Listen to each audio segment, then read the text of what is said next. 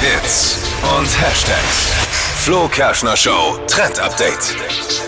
Urban Gardening ist jetzt angesagt, und zwar für die Wohnung innen drin. Also es soll alles schön grün werden, super viele Pflanzen. Man sieht es, finde ich, aktuell auch echt viel auf Instagram, dass die Deko eben zurzeit super grün und so pflanzlich wird.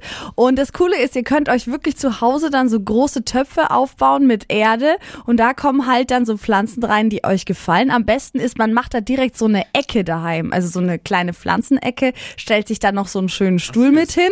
Und so eine kleine Wohlfühl-Urlaubsecke, und mega gut geeignet sind dafür halt auch so Kakteen, Aloe Vera oder auch so Palmen, weil die eben nicht so viel Wasser brauchen, und wenn man keinen grünen Daumen hat, ja, dann halten die auch trotzdem. Schon immer, genau.